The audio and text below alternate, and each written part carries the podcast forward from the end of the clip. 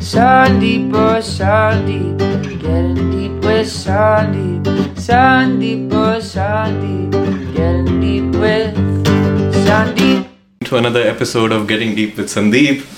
Uh, this is a special one. I have one of uh, one of my very cool friends, very fit friends from uh, from the yoga field, uh, who I have known for some time now, and uh, she inspires me and my friends to be more flexible and take care of of, of our health. Uh, I'm excited to have this conversation with uh, with this special friend to know a little bit about her background uh, with respect to flexibility training, yoga, gymnastics, um, her diet, and how she keeps herself fit.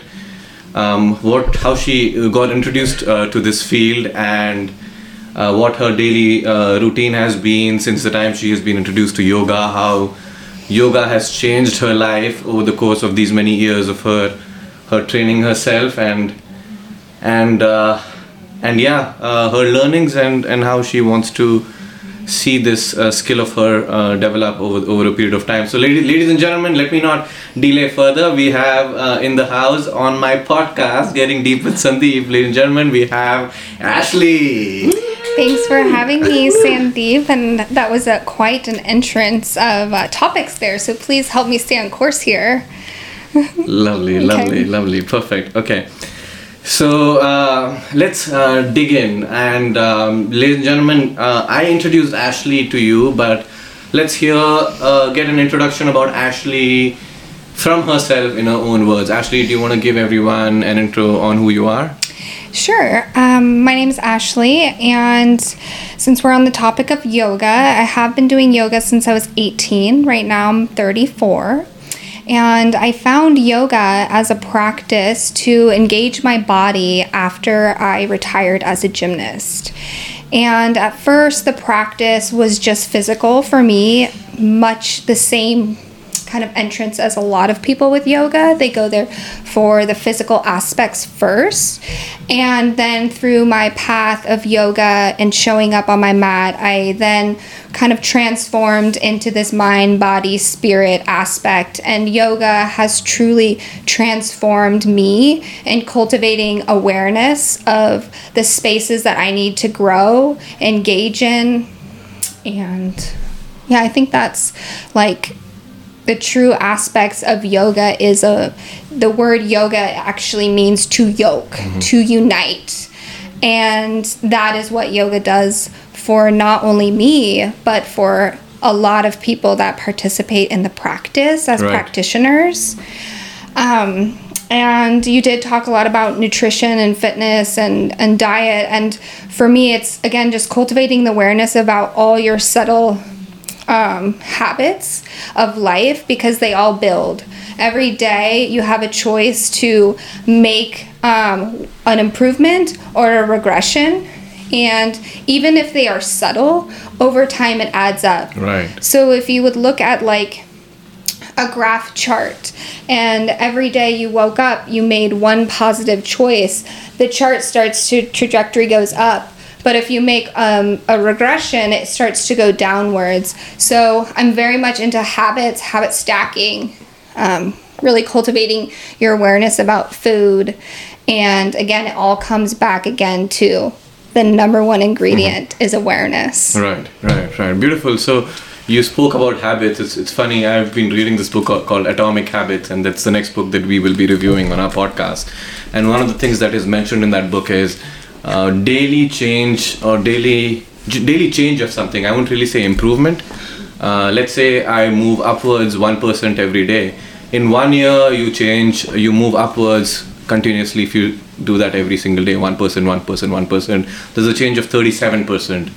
So yeah, uh, I totally am with you on on uh, on having that uh, graph kind of visualization in your mind with respect to any aspect of your life that you want to change with res- with respect to these habits. Yeah, and it's easy, it's so easy to slip, right? And we we get so caught up in shaming ourselves or getting mad that we didn't do that one habit. And sometimes I need to take this advice myself a lot, but I, I do tell people it's like if you skip a day, a week, or a month, we can always get back on and that's the most important thing is um, really observing ourselves and taking in data and information. Like, how am I feeling today?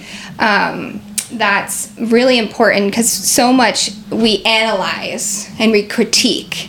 But sometimes, like I say this to my yoga students all the time, and I say, use this class and use your day as a moment of just observation and data intaking because mm-hmm. how you hold your bag, what you ate for lunch, like all these points, it's not about like beating ourselves down, but it's like, wow, I haven't really been eating that well and I can see it every day and I'm feeling less. Like Right. I'm feeling more sluggish or slow or oh my gosh, my back is starting to hurt. Okay, well, are you, you know, carrying a bag always on one shoulder or like recently my sister had a kid, so it's like are you holding the baby just on the left side?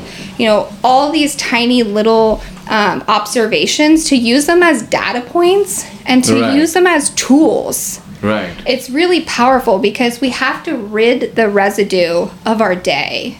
Right. And that really comes in the form of taking care of ourselves, like self care, moving our body with yoga, lifting weights to create strong structures. Because yoga, there is toning and lengthening and strengthening, but we also need to build strong muscles. And I think that a really positive avenue is lifting weights. So, mm-hmm. like, what are the things you can cultivate in your life again to rid the residue of the day like i say that so much so it's so important Right, right, right. You mentioned yoga teaching. How long have you been teaching yoga?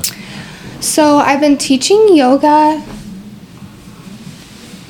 so about five years, years, yeah almost six um, and i recently during covid i actually finished my 300 hour training Oh, nice. And that was a very profound experience for me because I learned so much more about functional anatomy. Um, my teacher, her name is Greta Hill, um, she really focuses on how to move the proper engagement of the body. And I think with the flexibility in my specific structure, I'm very hypermobile. And I would just fling into poses. And now I, I've learned to really use the strength and the proper alignment. So mm-hmm. now, like, my whole new world of functional anatomy has just like immersed in front of me. And that's really learning about what, again, you're doing every day and how can you help your body um, to get back into a balance. Right. So a great example is like we sit all day. Then we go home. We maybe work out for 30 minutes and then we sit down to eat. Mm-hmm. We sit down to maybe work again or watch TV or talk to our friends. Right. So our psoas and our hip flexors are getting very tightened. Um, so what are we doing about that? Then all of a sudden someone comes into class and they're like, "Oh, my upper back, it really hurts." You know, it's it could be from hunching over the computer all day. Right. So then you have tight psoas, you're hunching over, the body starts to get smaller and smaller. So in yoga classes, it's all about expanding the body, bringing awareness, opening it up, and, and creating a strong structure for us to survive longevity and sustainability. Mm-hmm. Because our spine and our pelvis are so important to the health of this vessel. Mm-hmm, mm-hmm. You mentioned you got into yoga at the age of 18, and before that, you had a background of gymnastics. Yes. What made you get into yoga, and why did you not continue gymnastics? So I had uh, hurt myself extremely bad uh, senior year in high school. So I was just competing on an injury, which was probably not the smartest, but I just wanted to commit. Um, and when I decided to retire, I didn't really know what to do with my body. And it was my mother's friend that said, Have you ever heard of yoga? And I was like, I don't know what yoga is. What is mm-hmm. that? She's like, Come to a class. And I was like, Okay. And I showed up and it was a hot yoga studio. And I walked in and I immediately walked out. I was like, What is Oh, this? right, like, I am not doing this. She's like, Just try. Mm-hmm. And I'll never forget my teacher, Vikram. Mm-hmm. And he was like, Just come in. Come on, did Vikram, like Vikram Yoga, the guy who No, found hot yoga train you? but it was Bikram. It was. Um, and it was the hardest thing I had ever experienced. I had never worked out. I'm from Seattle. It rains. Like I never worked out in the heat in my life. And she said, you need to come three times before you decide to say no again. And I went three times, and then that was the Mm-hmm. end. I will say I did progress from finding more of a hatha yoga practice at the beginning to um, really sustaining uh, vinyasa flow as my primary. And now I would say I'm back to hatha Right, right, right. and um, really into slow flow, yin yoga. Um, I'm not really into the fast pace um, Right. vinyasa flow and power moves anymore. but- So, for those who don't understand these terminologies, do you want to quickly break down different kinds of yoga and what these mean? Yeah, so I would say that if we're just talking about asana, um, so that's just postures and sequencing. Um, Hatha yoga is usually um, small uh, sequencing. Um, and you're holding the postures. So it isn't a flowing sequence. It is very, um, you do a pose, you move into the next pose, and you hold them for length they are challenging and there is strength and flexibility all cultivated in that. Um, then we have vinyasa flow, and vinyasa is truly like sequencing where you're moving breath to movement. And it is more, I would say, you cultivate a little bit more cardiovascular, but it is a sequence and there is um, a consistent flow to breath and movement. Yin yoga is where you actually hold the postures um, and you hold them for one, Right. three, or five to up to seven minutes.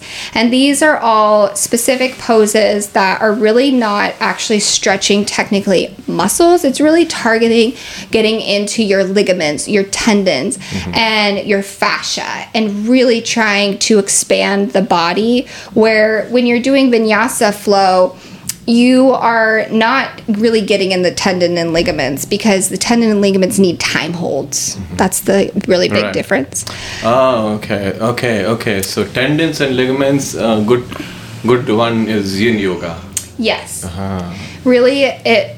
I truly believe right now in society, Yin yoga is where it's at. It is so hard for us to do Yin yoga because we are all on our computers watching TV while on our phone. Right. We have like three screens in Uh, front and it of feels us. great doing yoga. Yin yoga. Well, it's challenging for people to stay still, right? Because we need to all this movement, just the way society is Right. right, now. And if you know anything about Ayurveda, um, like likes like. And mm-hmm. so you start to cultivate like I need to be on the move, so I need to go do a fiery workout. I need to do this, and it, it's always this momentum of something. Right.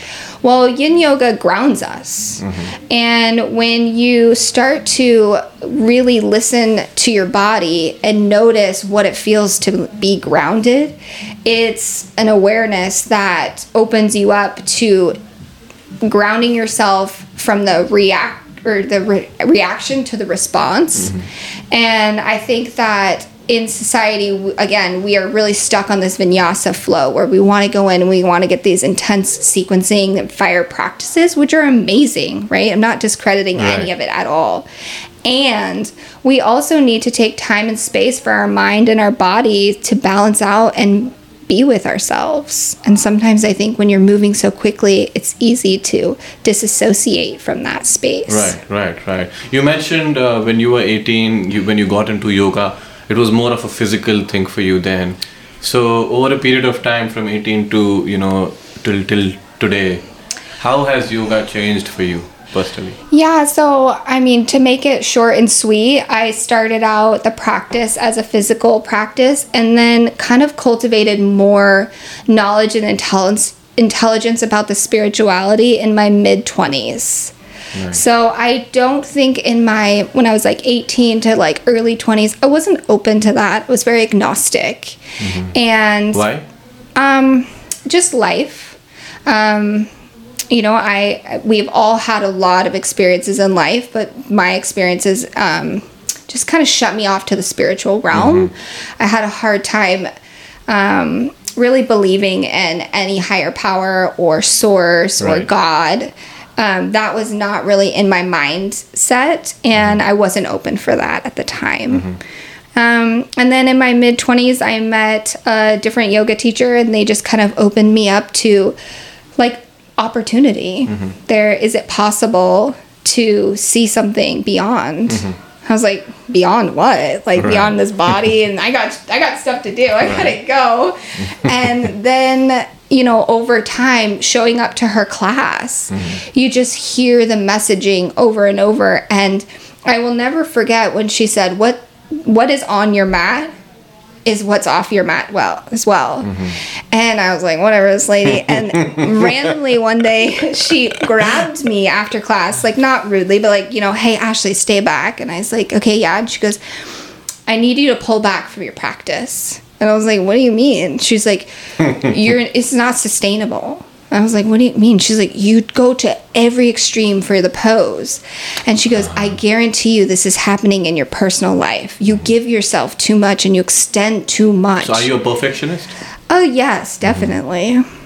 Okay. Um, so that was like my first realm into actually seeing what she meant mm-hmm. of yoga not just being a practice. Like it's a space for you to really truly get to know yourself. Mm-hmm. Like and that was like the tip of the iceberg.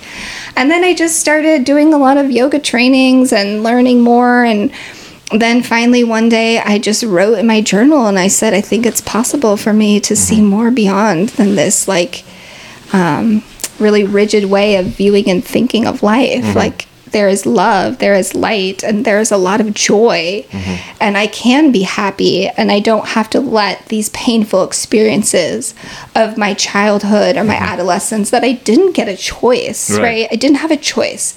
Um, experiences happen to us Right. we are not eh, responsible for some of these experiences that happen to us Right. but it is um, let me restate that. Mm-hmm. It is not our fault these mm-hmm. things happen to us mm-hmm. but it is our responsibility to heal learn and move forward to find Beautiful. happiness and love and light. And so that's kind of what yoga has done for me. Nice, nice. Um, do you have a favorite teacher? I would say my favorite teacher right now is Greta Hill. Um, I just love her sequencing. I love her words of wisdom, and she's really into tantric philosophy, which I'm really starting to engage a lot in. And um, How do you learn from her? Like, is it an online? Is it? do- Does she know you, or is it like, are you? Yeah, so I took my 300 hour training Ah, from okay. her. And then now, because I'm here in um, California, I have been doing online classes. But mostly just living out all the things I learned, right? And I recently started a year long practice um, for Tantra training. Um, and so I am in like module two of a whole like year and a half. Um, and so I'm doing that through a company, Mahadi Shwana, and it's in um, actually in Chiang Mai. So I have to wake up at like 6 a.m. on a Saturday. Chiang Mai, where is that? Uh, Thailand. Okay. Oh, so you're taking a class, online class from a teacher in Thailand. Yeah. How do you? Okay, so uh, you've been in this yoga world for some time now. Uh, let's say someone is listening to you and is inspired and wants to get into yoga. You've you've done 300 hours of training and you've had so many experiences with different teachers. How does one get started? And and um, it seems overwhelming. It does seem overwhelming. There's like thousands different platforms, apps, Right. teachers. I mean, everybody's teaching different ways. Thousands of books. So yeah, I mean, there's so much. So it's like, yeah, how do you dissect and assimilate into your own life and practice and what works for you? I would say if you want to if you would say uh, have recommendations to to break it down for people who want to get to a level where they want to make it a consistent uh, part of their lifestyle and at the same time at the same time reach a point where they may not be you know the fittest person in the world where they are the most flexible but they are able to get to get the benefits out of yoga yeah I think the most important thing to remember is again, it's habits. Building the habit. Like I stretch every day, even if I don't work out. so let's hear your routine how how many hour, uh, how how long do you do yoga on a So basis every morning, I probably would say, on an average, I spend 10 minutes minimum on my mat or Right. stretching or doing some sort of something, right? right So for somebody that has no idea what yoga is, of course you Take a can or- yeah, go to a studio if that is an option for you. I think it is the best. And a lot of times studios will have beginner classes for you to attend and those are great. They'll give you a great foundation because the foundation is always how you set yourself up for success, right? Right. Any particular style or take a class of all the I mean, I would suggest, obviously, I would probably start with Hatha yoga because it's learning to hold postures and be in your body. But I'm not opposed to people trying yin yoga first or going to vinyasa. I think any type of yoga, I mean, is really beneficial. Yeah. Right. Because yoga, again, is to connect our mind, body, and spirit, to cultivate that awareness, to really start to get in touch with where we're feeling in our body. Like the first thing I do is like a body scan. I get on my mat, or you don't even need a mat. You can, Right. like, right now, I'm at an Airbnb one day and I didn't even have a mat. I just laid a towel down, right? And you just scan your body. Where am I feeling tension Right. today? Like ask yourself. And guess what? You might not be able to answer that that day. If Mm-hmm. you're new to yoga, you might not be able to feel where you feel tension or tightness or openness or freedom in your body. But the more you ask yourself and you just again come back to okay, like maybe my shoulders are kind of tight. Okay, I'm going to notice that throughout the day and drawing in these data points, collecting information on yourself. It's so powerful. Mm-hmm. And then just doing some stretches. It could be doing some side stretches, forward bends. I mean, all these things you can find. I know I've never actually taken her classes, but a lot of new beginners love yoga with Adriene right, right. on YouTube. She's I've the never most popular. Yeah, I've never done one, but I've heard so many great things about her. So you could just type in Google on Right. YouTube like yoga or you, beginner yoga or yoga for beginners and just start with 10 15 minutes. There are 15 minute videos online and you just see how you feel. Mm-hmm. You know, the breath is the most powerful tool we have in this body mm-hmm. because you know, this could be a whole nother podcast. we could talk about the parasympathetic and the sympathetic para, um, states. Those are what truly drive how we react and respond into this world. And for me, I've been running on the sympathetic system, which is where you're in fight or flight, and parasympathetic is rest, digest, kind of. Um, and the sympathetic state, we don't make the best decisions, right? We are being reactionary. And you cultivate a practice in the morning for 10 minutes, breathing and stretching your body. It's a really good foundation to start your day. It really is. And, um, you know, of course, I always have to throw in there, like, if you can take time to meditate, Right, right. um, that in its own. so I, you meditate every day as well? I, I do not. I try. Right. But I'm I'm not gonna be dishonest and Right. Mm-hmm. say like just because I'm on a podcast I meditate every day. Right. Mm-hmm. I ebb and flow, but I do think it is a very important practice. I try to do it every day. Um, What is meditation to you?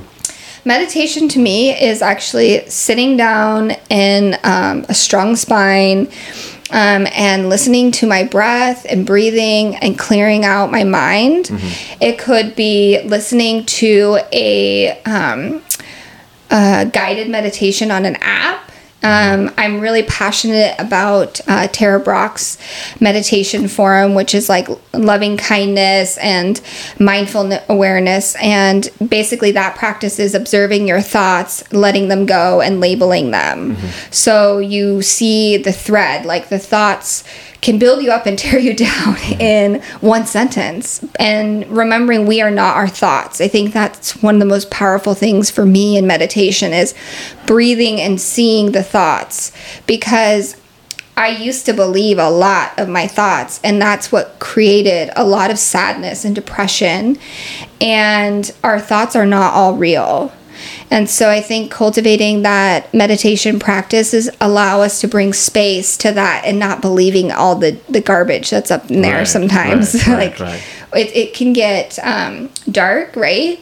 And it can also get really beautiful Right. at the same time, right? And the mind is a tool that needs to be harnessed because if you don't, it goes wild. right. It really does.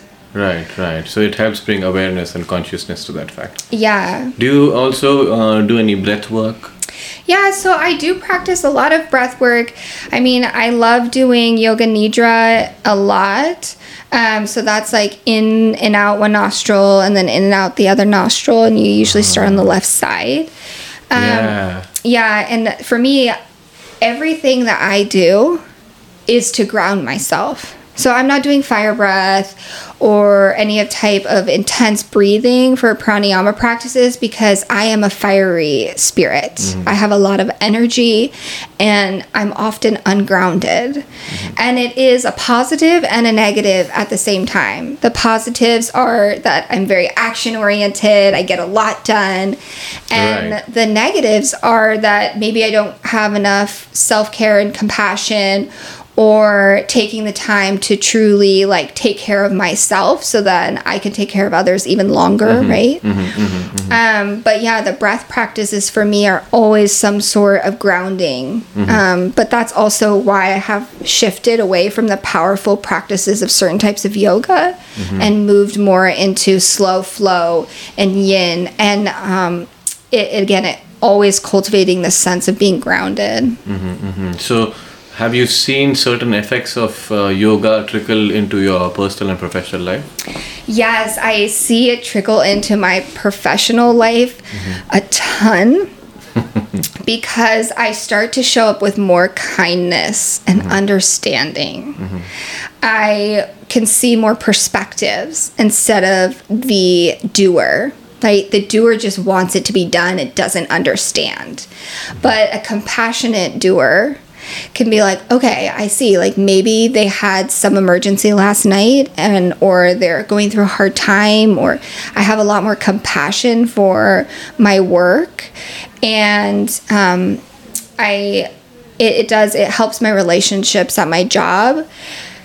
In my personal life it has transcended me into a new level of just being. Um, I had a hard time being able to just ground myself and be around family or friends. It, it could be challenging sometimes. And again, going back to that sympathetic nervous system state where you're in fight or flight and just anxious and anxiety driven. Mm-hmm. And again, we could do a whole nother podcast on trauma mm-hmm. because mm-hmm. that is a passion of mine to the it, it's Right. Yeah. yeah. For sure. um, so there have been a lot of traumatic events, and we all have a scale of trauma. Um, but I have experienced several ones that are more larger per se, and my external shell that I live in doesn't really show that. Mm-hmm. I do a lot a big front. A lot of times I'm really strong and um, everything's fine, but there is a lot of pain, and so yoga has allowed me to tap into addressing the deeper issues instead of hiding them. Mm-hmm. Like yoga allows me to show up and see where I need to work on myself. Mm-hmm. And when I work on myself and I create more compassion and care and love for myself, then I see that transcend with my relationship with my sister or my mother or my friends. Um, do I have space and, and time to grow and, and evolve even more? Yes, don't get me wrong. But from where I was in my mid 20s to where I am now as a 34 year old woman, I'm very proud of the progress that I have made.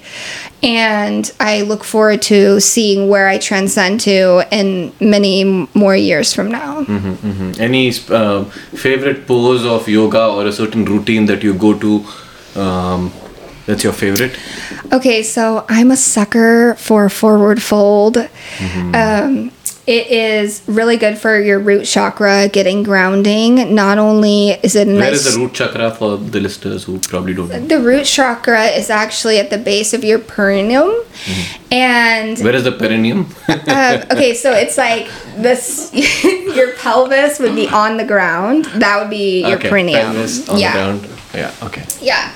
Um, so again, back to I want everything that I do to be a sense and source of grounding for myself. It's essential for me to be successful. So what I works for me might not work for others, right? So I just want to be clear. Yeah, your favorite. But I am on the same kind of, you know, um, drum here where it's like grounding for me. So I will say that I just truly love a nice forward fold. And that is just coming into a standing position with your legs um your or sorry your feet would be about hip distance. You'd be standing up and then you place your hands on your hips and you take a long deep breath. And on your exhale you take a straight spine and forward fold down. You want to keep a flat back as long as you can and then you can round your spine. And if possible, and you can touch the ground or your toes, you would like to take your two fingers, um, your pointer and your middle, and you would attach it to your big Ah. toe. And you would just kind of, um, there is this imagery that they say that you are taking the earth from your feet and you're taking the energy from source and having it come up the back of your legs, up your spine, and then whatever you do does not serve you any longer falls out and releases into the earth. Right, right. So that's a very grounding Beautiful. pose. Um, Forward fold. So Yeah. listeners, try forward fold and and maybe in comments mention how you feel that. yeah, I would suggest, if possible, like three minutes. So I'm talking Oh about a wow! long hold. Three minute forward fold. Yeah. Yeah. I mean, st- you could start at one. Right. Sometimes I'll hold it for five or seven. Right. Um, but yeah, again, for me, it's always coming back to the the grounding um, options, whether that's breath, movement, stillness, Right, right. meditation. Any other poses, um, top poses that you would recommend people to do on a regular basis? Yeah, so I always want to go to the spine mm-hmm. and the hip flexors. So I would say a nice low lunge. So that would just be on one knee and your, you could, let's just use your right foot forward and your left knee down. Mm-hmm. Um, and really, you're going to tilt your pelvis up towards your lower ribs. You're going to lift your arms up to the sky and just slightly engage the abdominals and lean forward into the front foot. Mm-hmm. And then you're going to open up your arms into a cactus or a goalpost like posture. Mm-hmm. And then you're going to draw your heart up to the sky. And you're going to really pull the scapulas together and get an arch in the back. And I think that is one that's we sh- could be doing all day, every Okay, day, nice, nice. because um, the spine. The upper back and the hip flexors are really key with how we are living in this uh, technology world. Nice. And does that uh, pose have a certain name? You know, it does, and um, I'm. It's Maybe I'll, I'll look it up and we'll talk about it in, after this podcast. And uh, yeah. Why am I blanking? when I post this Anjaneyasana. Anjaya, Anjaneyasana, maybe all, I'm all nervous on the no, podcast. you're, you're good. You're good. Anjaneyasana, uh, we could use that as a as a marketing. Uh, you know, when I post this, this podcast. Yeah, no, so you know all of these poses. I mean, it would be fun to dissect all of them. I I will be honest, my Sanskrit is not the best. It is a work in progress, but I do know a lot of the postures. Right. No, I, I remember you also ch- uh, chanted Om Bhur Bhuvaswaha the other day, and that reminded me of the chant that I have always uh, been told to do, but I haven't really done as a child.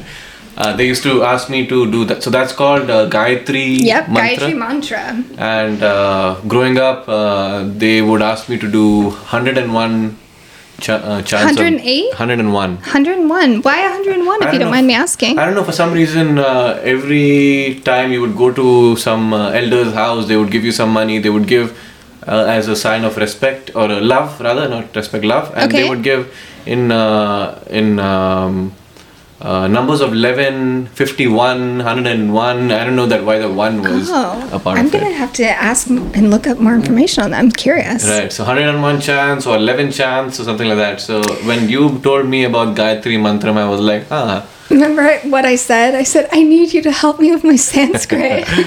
yeah, yeah, yeah, yeah. I'm trying. no, you're good. You're good. Uh, you remind me to learn some of these chants that I think I should because they are pretty beneficial. And if you are learning it, not being, uh, I mean, I'm from that part of the world who they've probably written these chants, so I should at Yeah. least uh, acknowledge and, And learn. they are and so powerful. right. I mean, I could be in the like off mood, worse mood, whatever kind of terminology you want Right. to say, and I just take a moment and like sing myself the Gayatri mantra out loud and like the transcendence of the vibration and like it's just so magical. Do you want to do the mantra with me now, real quick? Just join me. Okay, this is really nerve wracking. Okay. I've never sang in So public before. So let's, let's inhale. Om Bhur Bhuva Swaha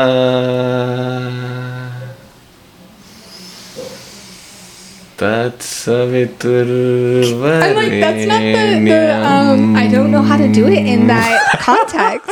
I could try it myself. Okay, let's, do, let's Okay. have you do it. Okay.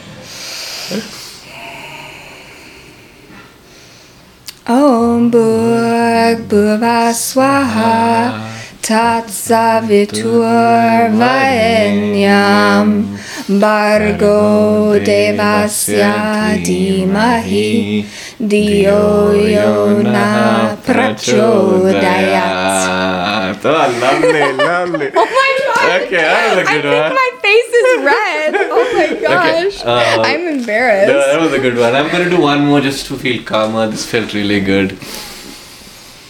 Om भूर्भुवस्वः। तत्सवितुर्वरेण्यम्। भर्गो देवस्य धीमहि।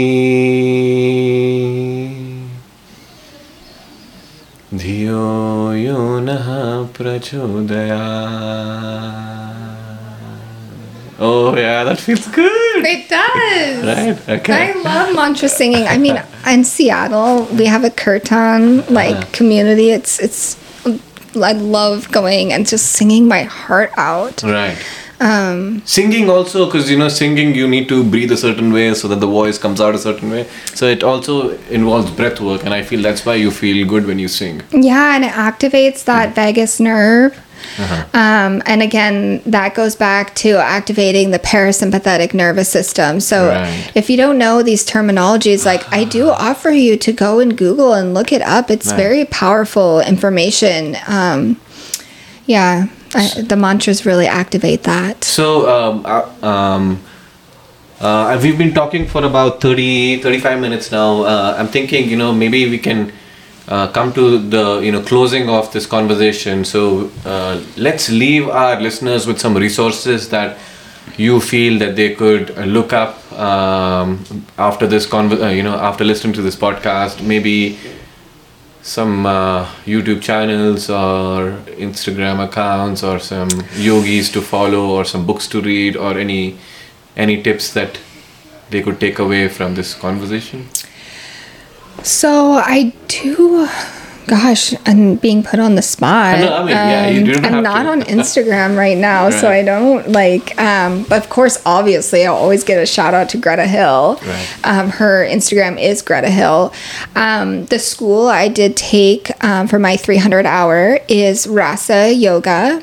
And I truly do love Rasa Yoga because they incorporate mantra and functional anatomy. And it's something that I believe they come back to the true roots of yoga. And again, I want to make it clear I'm not knocking on any other types of yoga, but um, in society now we tend to be more shifting to this like kind of fitness yoga and i am really about trying to understand the roots of Right. yoga and that comes with philosophy right? That comes with mantra singing and attunement into the mind body soul. So i do love rasa yoga so a shout out to them. But um, there is a book by bks iyengar light on life Okay. which i really liked. It's talking more about yoga itself. And then he has another one that's called light on yoga which actually goes over the yoga postures. Um, of course i am learning um, tantra. So i would definitely request a tantra book. Reminding people that tantra is a root of philosophy and not neo-tantra which is in, more into sexual energies that's a really important aspect because people get confused Right. Um, okay, mm-hmm. so it's a book by George Feuerstein, mm-hmm. Feuerstein, mm-hmm. George Tantra: The Path of Ecstasy by George Feuerstein. That was my first tantra book I read. Okay. Um, so that's a good one. And then I would say just going onto YouTube and typing in yoga for beginners. And last but not least, of mm-hmm. course, is really maybe introducing yourself to what the parasympathetic and the sympathetic nervous system is so that you could understand how to regulate yourself and your body, your mind, and your spirit. Mm-hmm. Mm-hmm. Yeah. Perfect. Perfect. Anything else before we wrap up? You want to leave the audience with? Just knowing that yoga doesn't need to be some crazy sequencing or you don't have to go to a class or you don't need a yoga mat it can be rolling out of your bed and just stretching your body Right. it can be sitting on the floor and breathing Right. it could be so simple it doesn't Right. need to be some i have to go to a 60 minute practice and drive there and come back and all these things like we can make small yoga practice into something powerful. Right, Five right. to ten minutes is good enough for one day. Right. Um, so be easy on yourself if you're just starting. And maybe take a tiny little bit of a habit tracker to see how you feel each day. Right. Um, because I think you will notice a difference. Right, right, right. On that note, uh, so basically, you know, keep it simple. Keep it simple, stupid. Uh, you know, small steps every day, five minutes, ten minutes. It's all about consistency, um, being aware of your body, making those tiny steps towards learning uh, yoga and incorporating that into your life, and and seeing how it uh, it changes your life slowly but surely. And uh, on that note, I would like to thank Ashley for her time. Thank Ashley, you. That's cute. That's uh, uh, audience appla- applauding for you and your time. Thank you for having me. And uh, I hope you all learned a little bit about Ashley um, and uh, her yoga practice. And through this conversation, I hope you learned a little bit more about yoga and uh, benefit uh, uh, from from this talk.